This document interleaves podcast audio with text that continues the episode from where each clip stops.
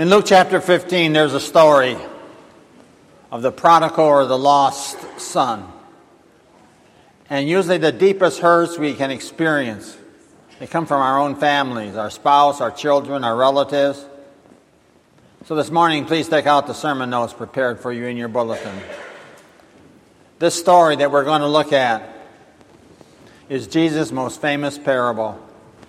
In your notes, it's not just lessons about a father's love, it's lessons about parenting. Now, I'm no authority on parenting. I often feel like Charles Shedd, who used to do seminars on parenting when he was a single man. It was called How to Raise Your Children. Then, after he got married, he changed the title Some Suggestions for Parents. Then, after he had had his first kid, he changed it to Feeble Hints to Fellow Strugglers. And after he had three kids, he said he stopped giving the lectures. A lady jumped on the bus one day with five kids. The bus driver said, Are all these your kids, or is it a picnic? She said, They're all mine, and it's no picnic. Another lady asked her husband, after he took their son to school that day, Did Billy cry when you took him to school? He said, No, but the teacher did. One of the things that really bothers me, why is it that godly parents have kids that go astray? It happens all the time. It happened in the Bible. It happens in church history. Some of the most godly people I know, their kids have gone off the deep end. Why? Well, I don't really know the answer to that. I don't think there's a single answer. I think a lot of parents carry a lot of guilt, thinking that they're the only ones responsible for their kids. They're not. There are a lot of other factors you don't have any control over. See, for God has, first of all, given us a free will. So today I want us to look at this story the story of the prodigal son. I think this story illustrates what, what you do. What you do when your children grow beyond your control. I don't want to talk about the why. I don't know all the reasons why. But I want to talk to you about what do you do? What do you do when your children grow beyond your control? So the prodigal son here shows us three stages in this biblical story. In your notes, stage number one is the rebellion. The rebellion of the son. Look with me at Luke 15, 11 to 13. To illustrate the point further, Jesus told them this story. A man had two sons. The younger son told his father, I want my share of your estate now before you die. So his father agreed to divide his wealth between his sons. A few days later, this younger son packed up all of his belongings, moved to a distant land, and there he wasted all his money in wild living. So, stage number one is rebellion. In every parent child relationship, there's going to be struggles. It's called struggle for control. Who's in charge?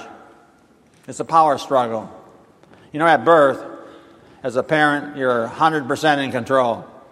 But as children grow, the power gets transferred. Your control is not permanent. Kids have a sin nature. If you don't believe all have sinned and fall short of the glory of God, you just never been a parent. We all do have our own stubborn ways. Here we have a very classic confrontation. The younger son says, I want. Circle the words I want in that text.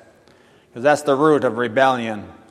If I could just do what I want, he wants off the farm. So in your notes, rebellion is unpredictable.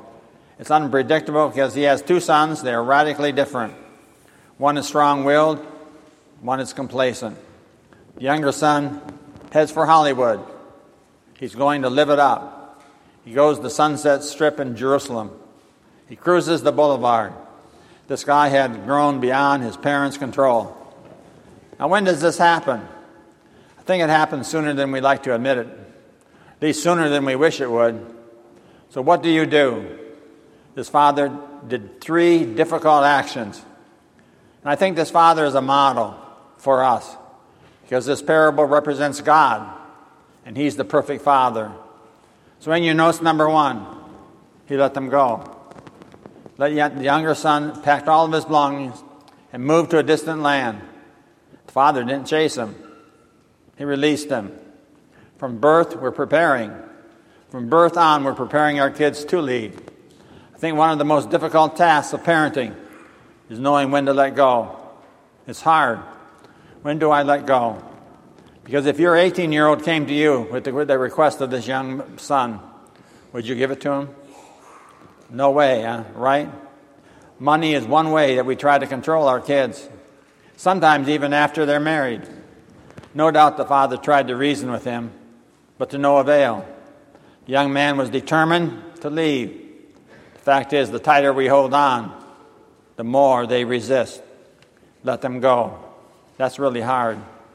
In your notes, number two, let them make their own mistakes.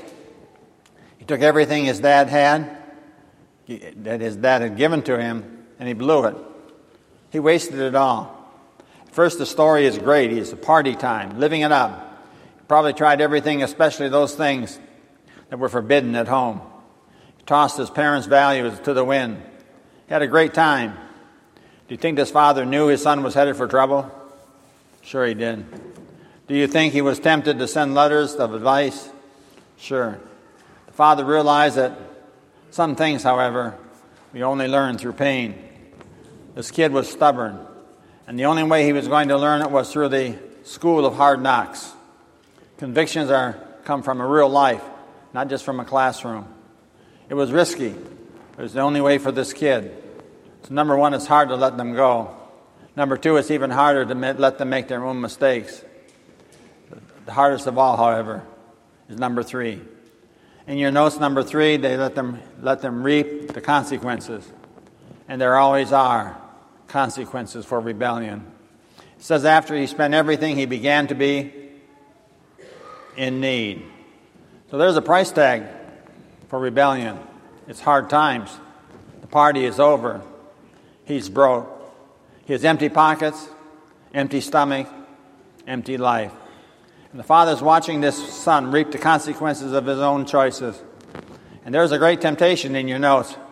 Great temptation when reaping the consequences that parents. Parents are tempted to intervene, send the care package, bail them out, send money. The father in this story of the prodigal son, he knew something very important that all of us have to learn. A kid who was selling drugs got put in jail. Parents would continually bail him out. Kids would go right back to his old ways of thinking, hey, mom and daddy, they're going to bail me out again. So you don't short circuit the consequences. How do you think these parents felt, though? In your notes, number one, one the parents probably felt sorry. My kid is out there suffering. I can't let him just sit there in the pig pen eating pig slop. He's hurting. So you first of all feel sorry for your child. Number two, in your notes, you probably felt embarrassed. Here's a wealthy farmer. His kid is living like a bum. On top of that, he's working in a pig factory. For a kosher Jew, that's about as low as you can go. You couldn't eat pork, you can't touch pigs. Here, this kid is tending pigs. How do you think that this fits into Jewish culture then? They really are embarrassed. Number three, they probably felt self condemnation. Well, where did we go wrong? The fact is that all of us make mistakes in our parenting. You're not the only influence in your child's life. I think there's a lot of unjustified condemnation. The fact is, it's not fair to take all the blame yourself. There are forces beyond your control. Your child has choices that he makes, his friends that he chooses, his teachers and coaches, his books and movies, has all kinds of other influences and choices. If your kids have left home and he's out of your control, he's reaping the consequences of his own decisions.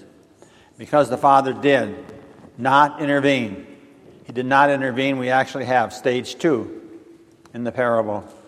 Stage two in your notes is reevaluation. So look at Luke 15, 17, and 19.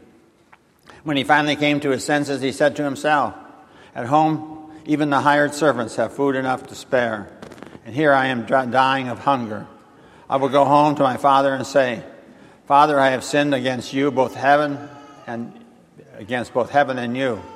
I'm no longer worthy of being called your son. Please take me on as a hired hand. Some of you are praying for that stage in your life, child's life. When, this, when is my child going to wake up? When is he going to come to his senses? When is he going to see that he's ruining his life? Notice the changes in his attitude. He goes through a process. So, in your notes, number one is reevaluation.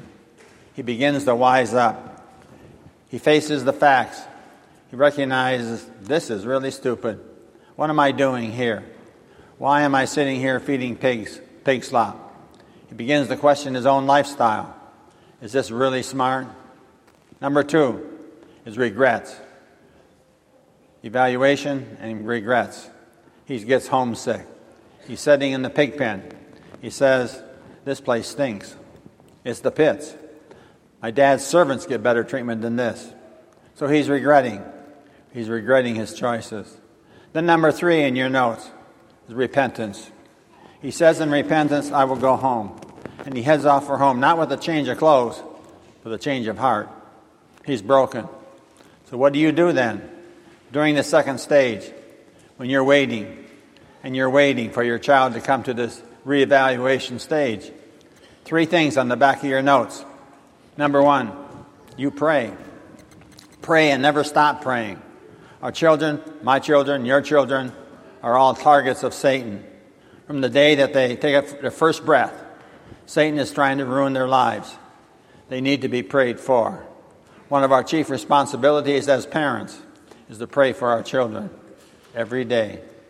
Number two, you commit them to God. You commit them to God. See, the things that are out of our control are not out of God's control. Although we may not be able to change the situation, God can. Commit them to the Lord. Then, number three, you wait. You wait and you wait patiently. And many of you are doing that right now. That's hard. There's always a waiting period. It takes longer for some because the Father did wait. Son came to stage three then in this parable. Stage three in your notes is the return. So, how do you handle the return? That's very crucial.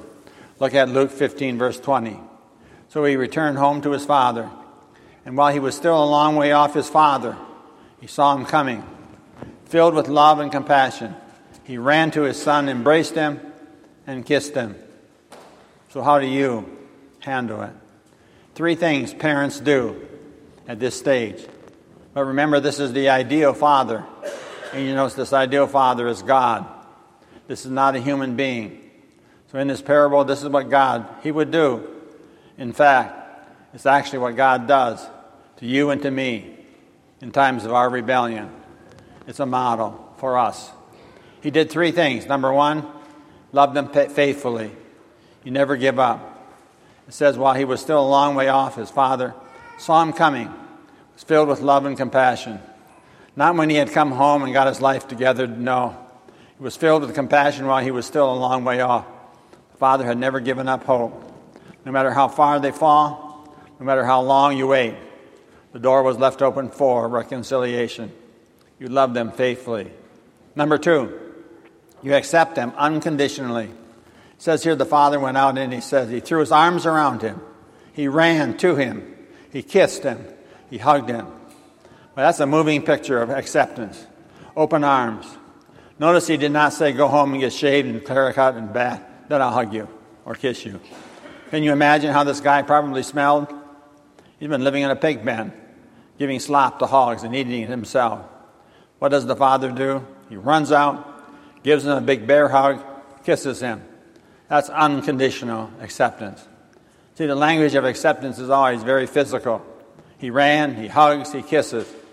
So, number one, he loved them faithfully. Number two, accept them unconditionally. Number three, in your notes, then he forgive them completely. What I like about this father, he didn't rub it in, he rubbed it out. He didn't keep reminding his son, holding it over his head the rest of his life. Remember that time when you rebelled? He didn't say that. He didn't say, I told you so. He could have. He probably have tempted to. And he didn't say, You blew half my wealth. The prodigal son didn't need a sermon.